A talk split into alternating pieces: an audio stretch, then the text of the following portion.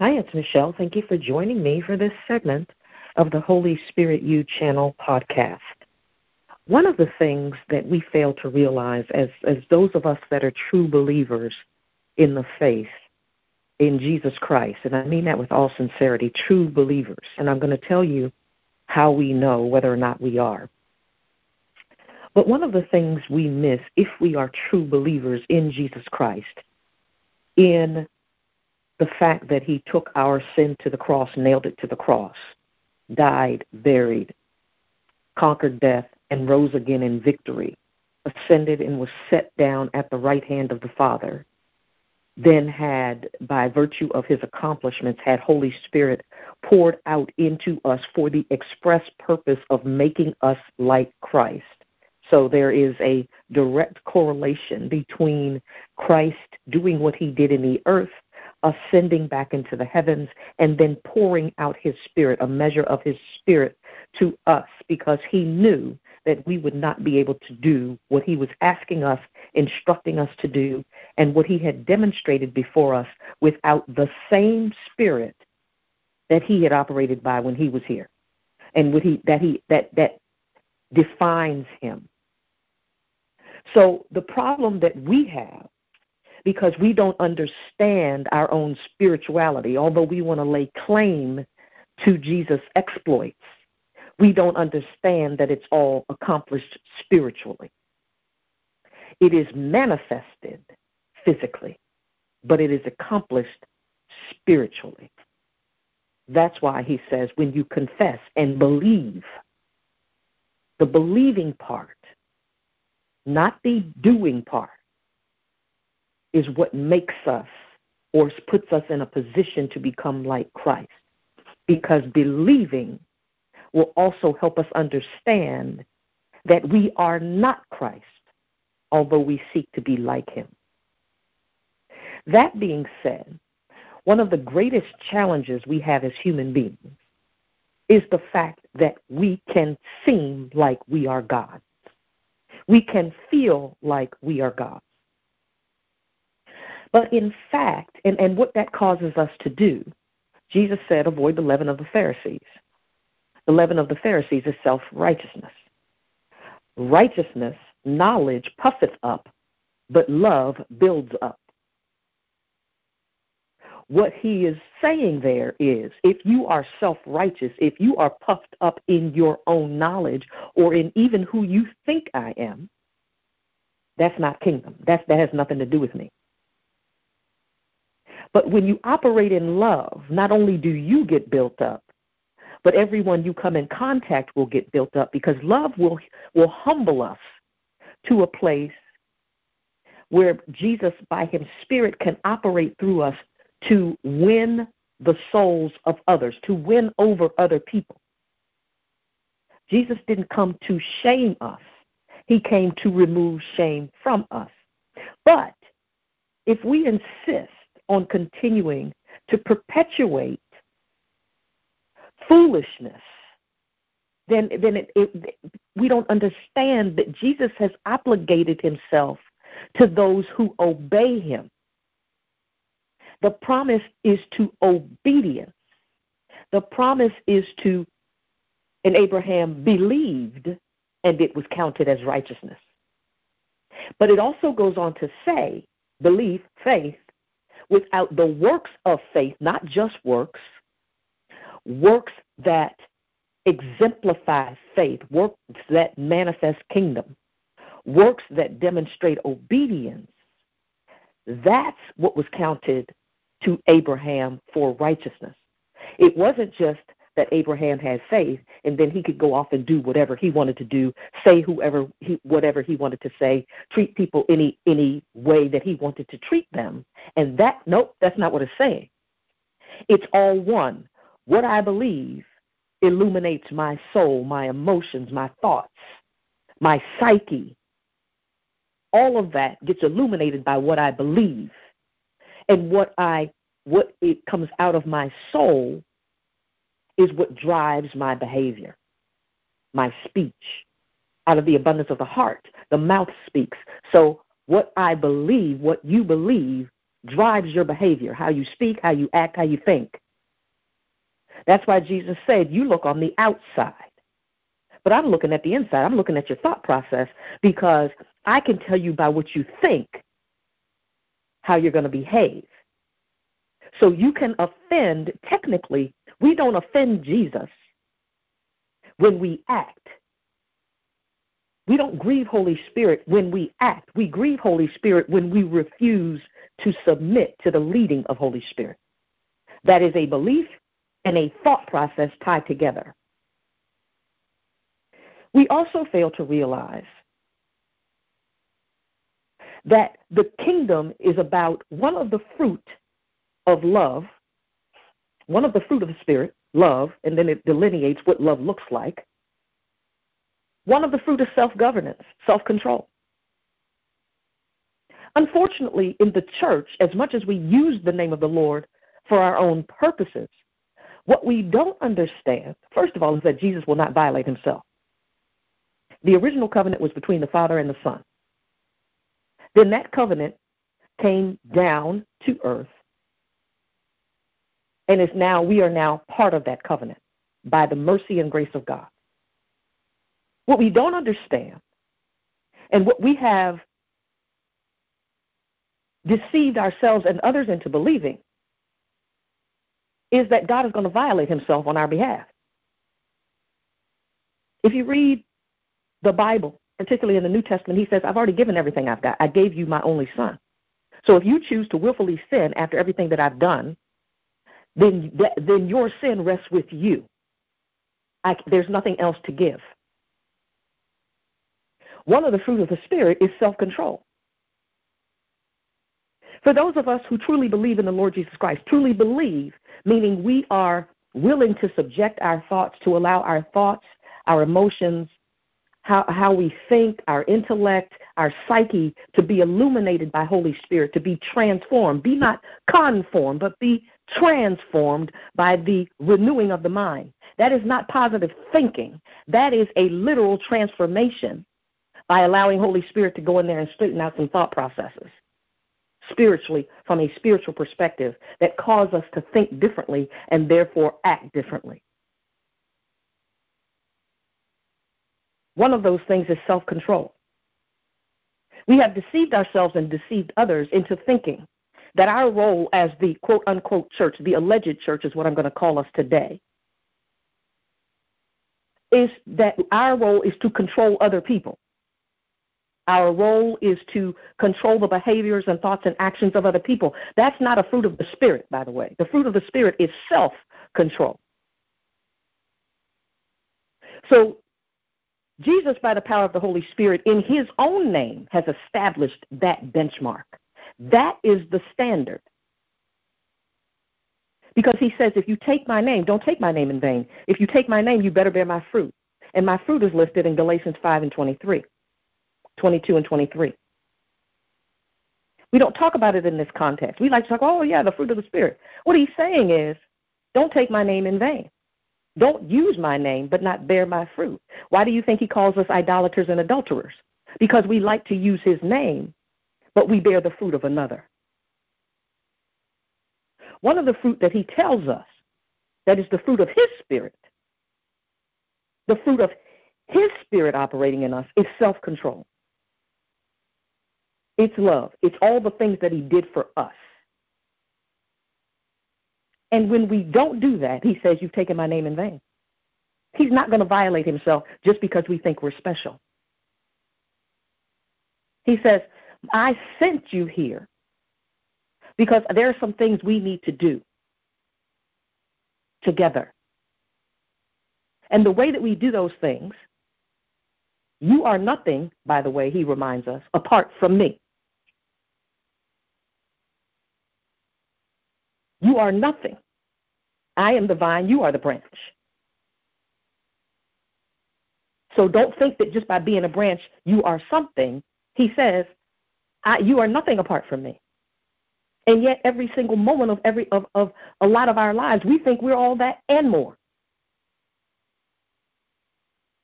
The gift is not greater than the giver.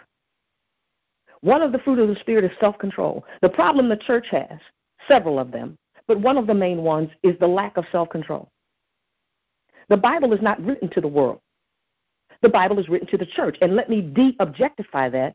The Bible is written to the individuals, the members of the church.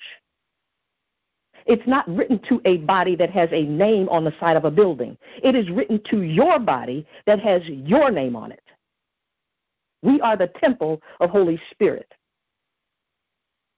That is what the Word of God says. And if you believe in the Word of God and you don't believe that, then you need to check yourself. The challenge we have is we like telling other people what to do, but we don't like being told what to do. Unfortunately, the whole premise of the kingdom is that we're submitted. The whole premise of the kingdom is that we do have a ruler. The whole premise of the kingdom is that we do have a Lord. The whole premise of the kingdom is that we do have a Savior. So we like that part. We like talking about it, but we don't actually like doing it or being it. The Word of God says in the Old Testament, if my people,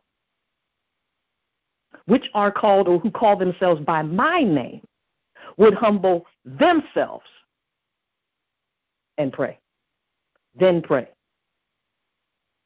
So we've got humble, then we've got pray. You can't we can't pray until we humble. Then I would heal their land. Three thens. If, then, then. If my people, saith the Lord, would humble themselves and seek my face and turn from their wicked ways. He's not talking about the world. He's talking about us.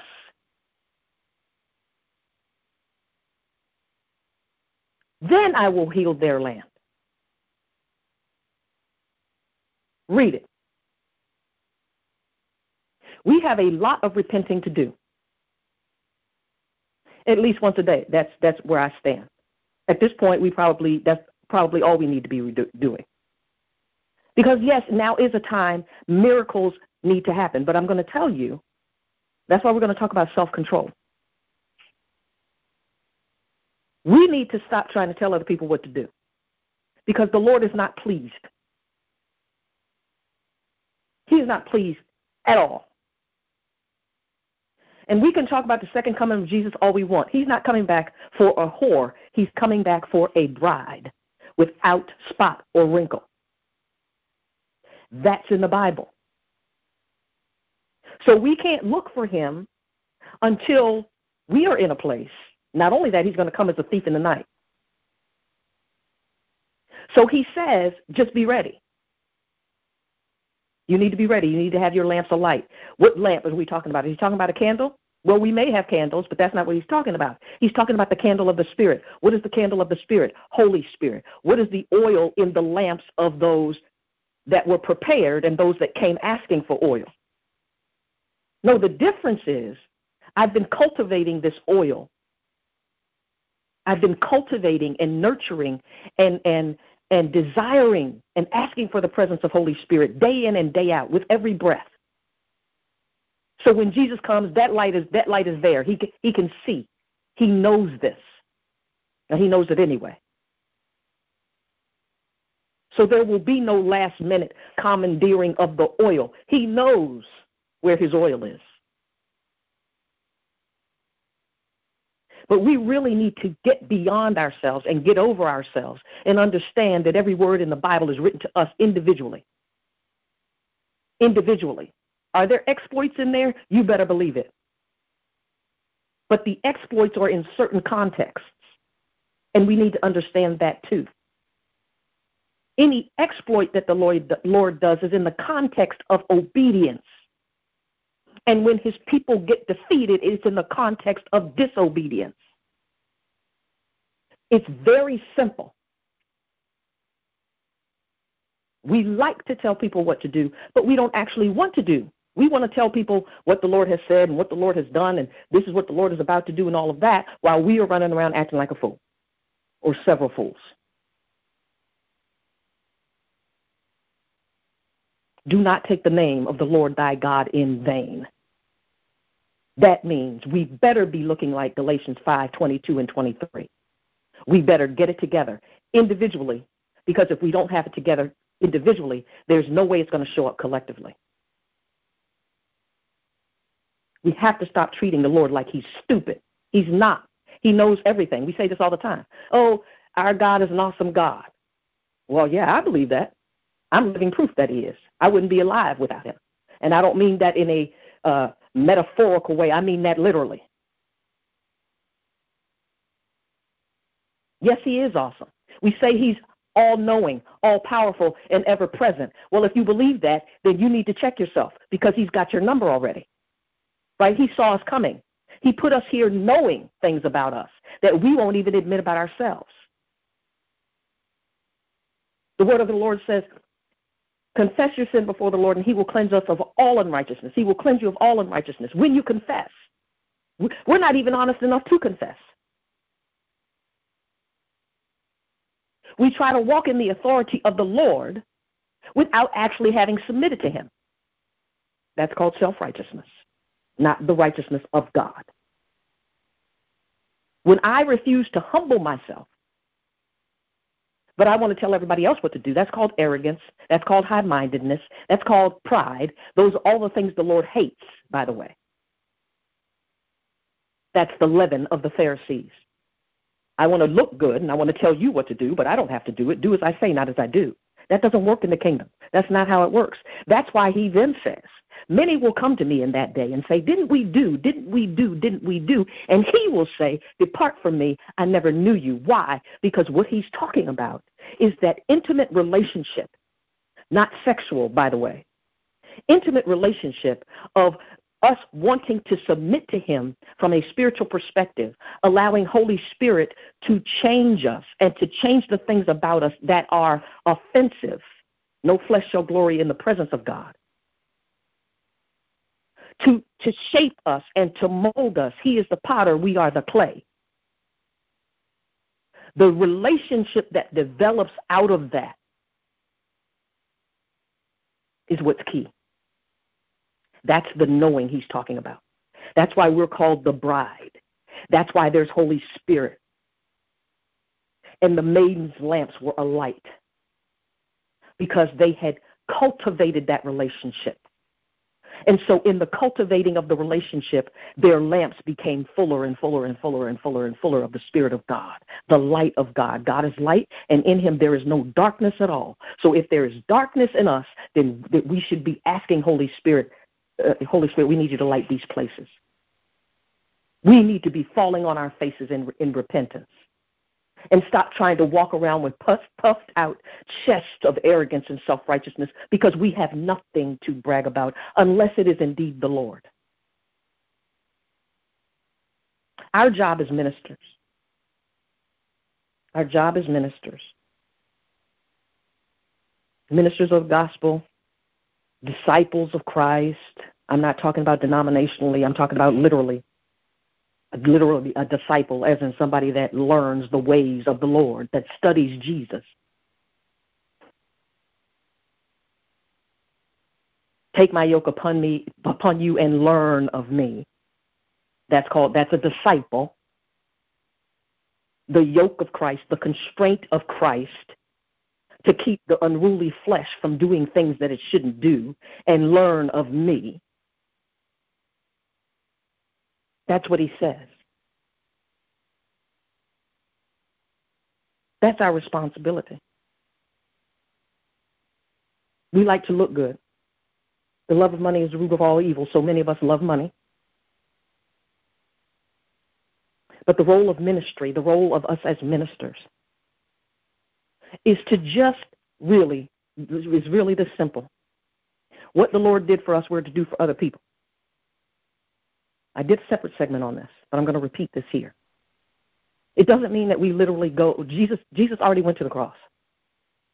What we are to do is to appropriate the cross to our flesh so that we can co- then walk according to the Spirit. Meaning, I don't feel like being obedient today, Lord. But I know you took that unruly part of me to the cross. Therefore, I choose to subject my propensity to sin to the fact that you already took sin to the cross. Therefore, I can't walk in that anymore. So I need you by your spirit to help me walk in the spirit. Paul says, I die daily. The Lord says, No flesh shall glory in my presence. That means that we should all be having a perpetual MEBQ. Flesh in the spirit.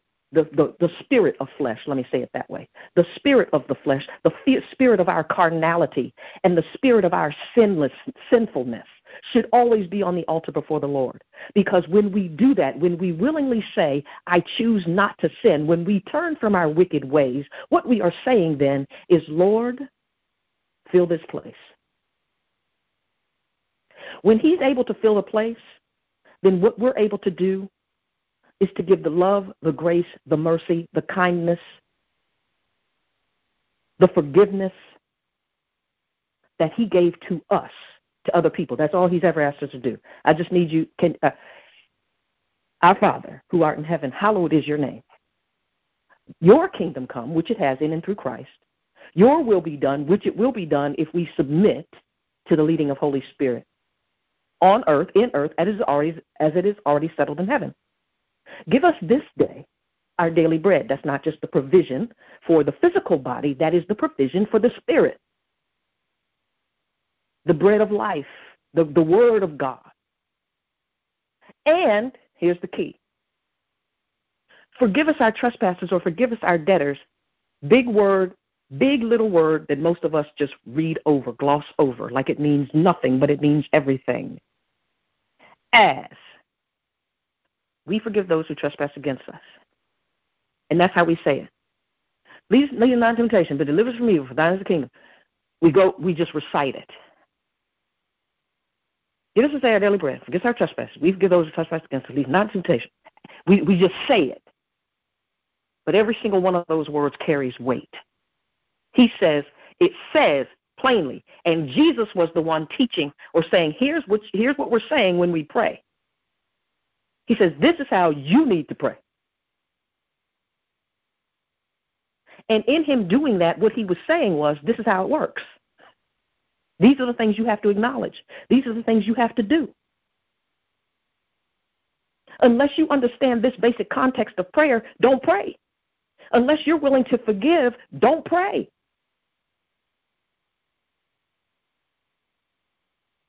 But not only don't we pray, we are we still want to tell other people what to do according to the Bible that one we don't read and then we don't listen to. Then we want to debate about Holy Spirit and well, we don't have all these manifestations. Okay, fine. Then you, I guess you all don't want to see a miracle. Because the only way miracles happens is by the manifestation of Holy Spirit. So if you're going to dispute one aspect of the manifestation of Holy Spirit, then that means you don't want to see miracles. I'm going to see some miracles. So if the Lord says that this was a manifestation, then even if I don't have that manifestation, I'm going to be open to it. Who are we to tell the Lord who He is? and how he's supposed to operate. Not only that, who are we to tell anybody else who the Lord is or how they're supposed to operate when we don't even listen? That is that's a witness, right? No, it's not, by the way. It is a witness, but not to the kingdom of God. God is love. God is light. And we don't like to have the conversations about, we like to ask people, how many souls did you win? Well, the fact of the matter is we won't ever really know until we get to until we transition out and and Jesus lets us know or however he's going to do that. I don't profess to know, but I know at some point there's a level of accountability. Otherwise those things wouldn't be in the Bible about depart from me, I never knew you. So it may it also says that what would it profit the world, the whole world, and lose your soul? So clearly there's some things in the scripture that we need to pay attention to. And they're in there because he's saying these are all possibilities. So let's stop acting like just because we call ourselves Christians, we are actually Christian.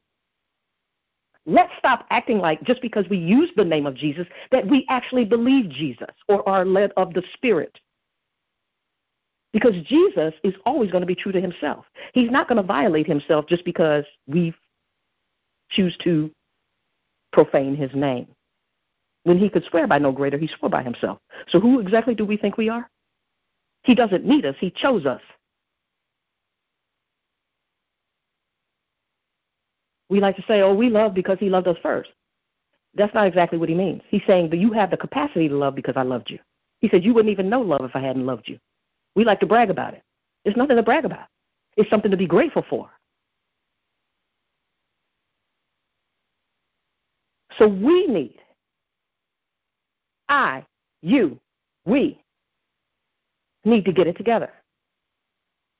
Either we believe the Bible and what is in there is in there for a reason. Jesus is not going to contradict himself. There might be things that we don't have the capacity to understand, but that doesn't mean that Jesus is contradicting himself. So I'm challenging you. What do you need to do? To be honest with yourself, because the Lord already has your number. And if repentance is in order, individually and collectively, we need to come together and we need to make that happen because that's when the miracles will start. That's when the restoration will start. But this high minded version of whatever that is, that's we need to stop that because that has never been the Lord. That has never been the Lord. We try to walk in an authority we don't even have. That's why it comes off the way that it does. When Holy Spirit leads and guides, it's just like when Peter. Peter was walking in the street, but walking down the street after the outpouring of Holy Spirit on the day of Pentecost, and people were getting healed in his shadow. Peter didn't set up a ministry, a healing ministry. He was just walking. Notice in his shadow, which means he was there was something lighting him up. It wasn't Peter, it was Peter's shadow. What was creating the shadow was the light of the Spirit of God over him. So, yes, it's impressive, but it wasn't Peter. Peter was obedient enough to, to receive the power of Holy Spirit. And I dare say, even today, that if some of us would just walk down the street in submitted obedience to Holy Spirit just to walk, then the Lord would be healing people still in our shadow. Mind and mind you that the the shadow is generally depending on how the sun was. The, the the shadow may have been behind Peter. He may not have even been aware because the Word of God says signs and wonders follow. What do they follow? They follow our obedience. And when we're disobedient, it says they were taken into captivity right? We live under grace, but don't think that these principles, they're shown to us in the Old Testament for a reason, because they still apply spiritually. And until we understand that this is spiritual, we are in time is manifested eternity. That's why you're born in you're, you're one minute you're not seen, the next minute you're born. Time is eternity manifested. And it just so happens for us that earth is the platform. So while we are here, we have an opportunity to really understand, to repent of sin, to say Jesus is Lord, if that's what we truly believe.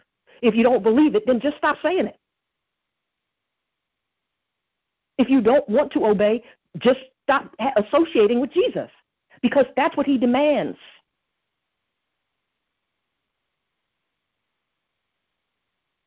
Jesus is not demanding anything of us other than to do for others, do unto others what has been done, what you would want them to do to you.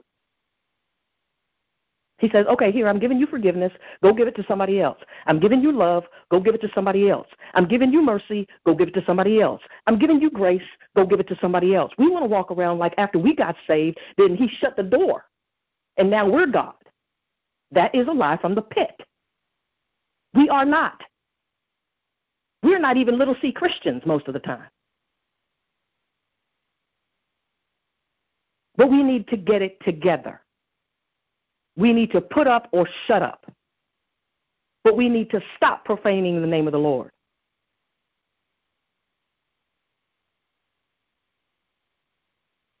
There is a scripture, and I'll go more into this on a, a future segment. But I want to talk about what it takes for us to be part of restoration and healing and miracles.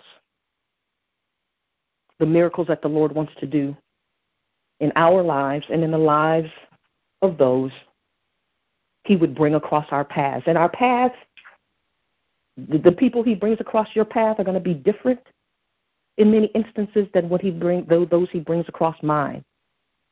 Your platform or your sphere of influence may be a million people, mine may be 10. It doesn't matter. He doesn't care.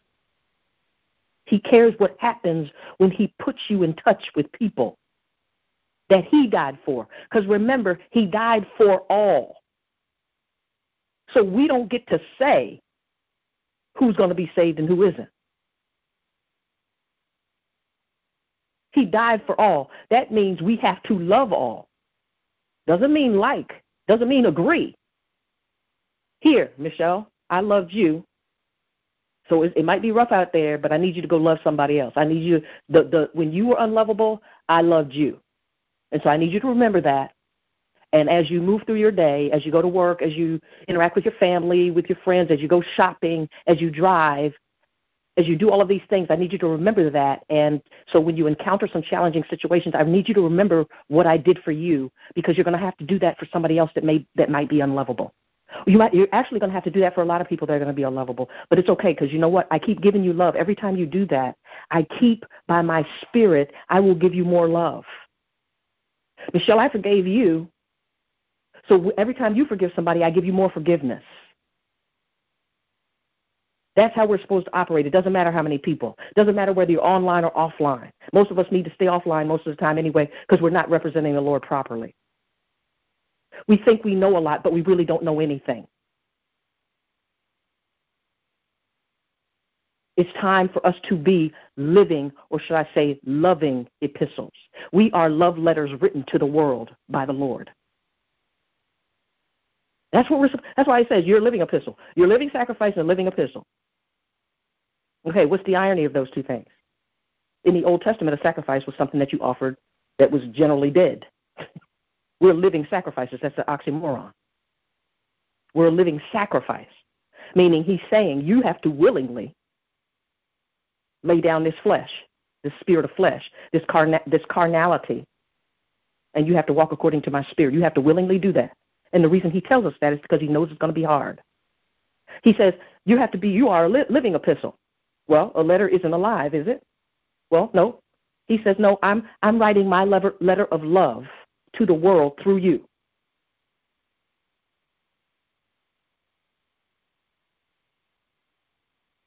The miracles will come, and I believe they will come shortly if we are willing. They are going to come through those of us who are willing, but I would encourage us seriously, collectively, but first of all, individually. Self control is a fruit of the Spirit, not you controlling other people. Remember that. And the Lord will hold us accountable. Don't think He won't. Just because He hasn't in an obvious way doesn't mean He won't. He's, he's not slow the way we count slowness, but His slowness is mercy to us. Meaning, I'm still giving you time to get it together. I'm still giving you time to repent. I'm still giving you time to humble, if my people, which I call by my name, would humble themselves and pray and turn from their wicked ways, and then I would heal. He's still giving us time. He's not he's not late. So the way the miracles will come, and as I said, I'm going to start this here, but I will go into it in more detail on a future segment, has to do something something will go something like this. And, and it, again, the Bible is written to me. The Bible is written to you. Yes, we can say it's written to the church. No, it's written to you and it's written to me. If we call ourselves a part of the church or a part of the body of Christ, a body divided is no longer a body. We have individual members. The question is will the individual members come together to actually make a body? It's not automatic because he gave us the power of choice. And that means it has to be intentional and we have to be willing and it has to be something that we want to do. But you are not at odds with me, and I'm not at odds with you. Anytime we step outside of the, uh, the, the uh, instruction of the Lord, we put ourselves at odds with the Lord. That's in the Bible too. Maybe not in those words, but it's there. So anytime you think that deflection or blaming is accomplishing something, it really isn't because the Bible was written to you, for you, about you. Church. Individuals. Temples of the Lord. Here's how the miracles will occur.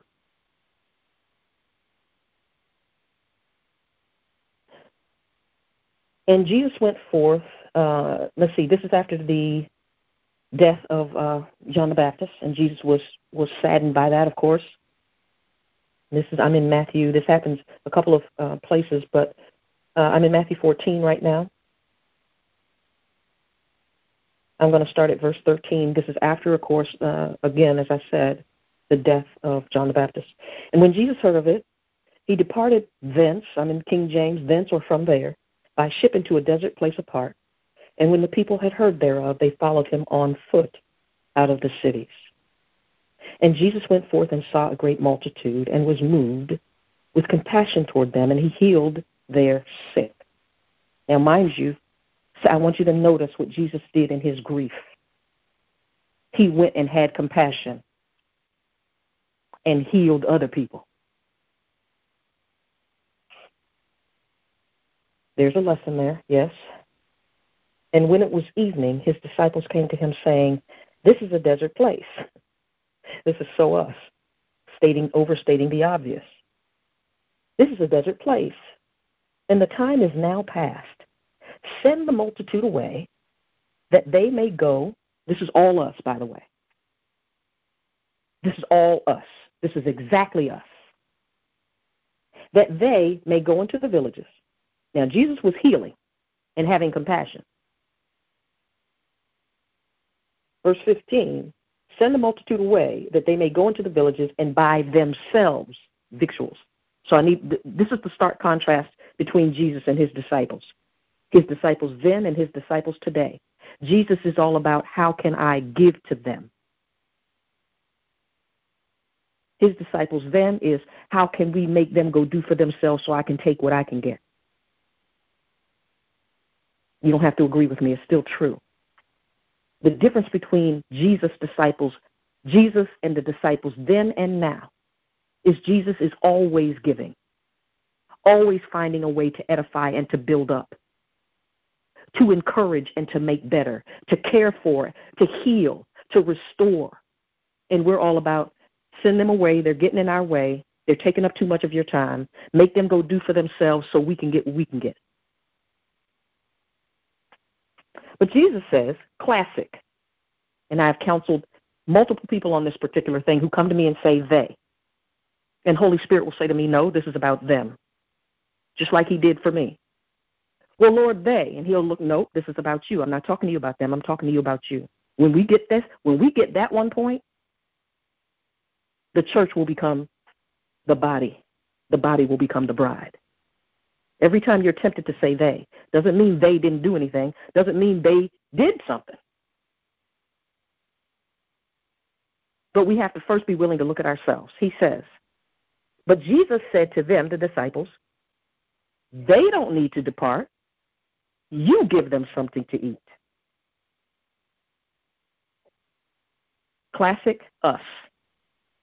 So he's saying, He's, he's already told them, what, and, and even in the instruction, he's telling them what he's about to do. This is what we miss. The instruction is the setup for what he's about to do. So he says, No, you do it. You give them something to eat. You're my disciples. You see me all over here healing these people. Why would I interrupt this ministry to send people away because that's counter to the kingdom. That's counter to the whole concept of ministry. So I need you to learn to do what I'm doing. You feed them. He already knows, by the way, that they don't have enough to do it. But that's exactly, precisely why he gave the instruction. Matthew 14, 17, and they say unto him, We have here but five loaves and two fishes, like he didn't already know that. Remember, overstating the obvious, Moses and his stutter. Lord, I, but, but Lord, I stutter. Right, got you, Moses. I created you, I already know. He said, Bring them hither to me. Basically, he's saying, Bring what you have, what you have, what you have, what I gave you. Bring me what you gave, what I gave you. Bring me what I already know you have. Bring me the thing that I already know you're looking down on as not enough. He says, Bring it to me. Or in the King James, it says, Bring them hither to me. And he commanded the multitude to sit down on the grass.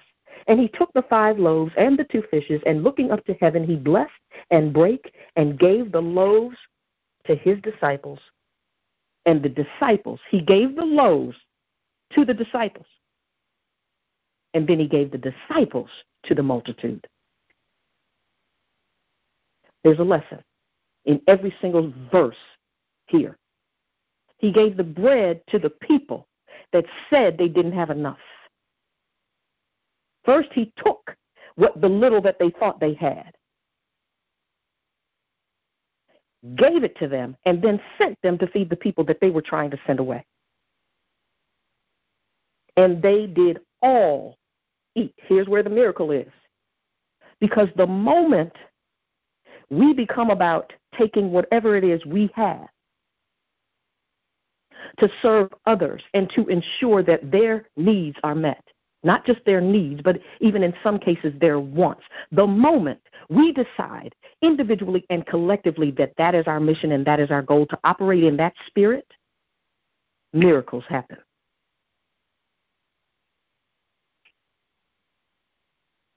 Miracles happen. It doesn't matter how I think they ended up on the street corner. Am I willing to take what I have, what little it might be, and say, hey, here? They all ate.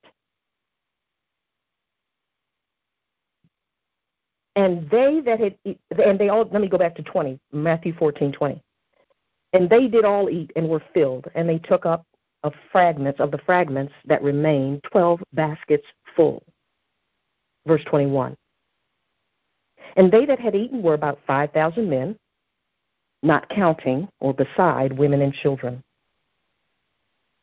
And straightway Jesus constrained his disciples to get into a ship and to go before him into the other side, while he sent the multitudes away. If we want to see miracles, we need to change our position and our posture before the Lord. We need to get off of his throne we need to stop making ourselves as gods when we are not gods. We don't even we're not even doing a good job right now of being Christians. We need to understand that the Bible is written to us individually.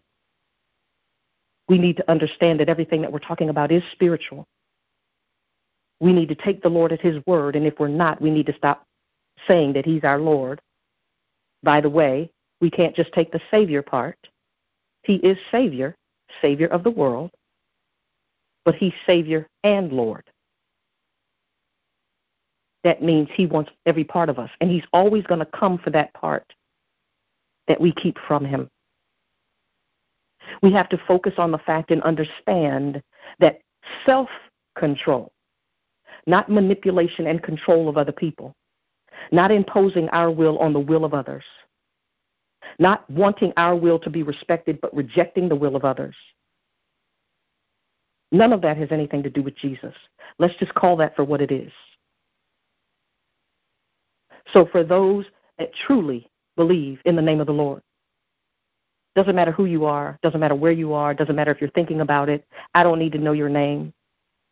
But if you're listening to this and you have any interest in truly serving the Lord, the Lord is really about people and loving people and helping people get to a better place and making sure that we use our resources, whatever we think that is, to help people get to better places. Knowledge puffeth up, makes us heady and self righteous, and condescending and cruel. Love builds up. My name is Michelle. Thank you for joining me for this segment of the Holy Spirit U Channel podcast. We need to repent early and often. I'll see you next time. Bye bye.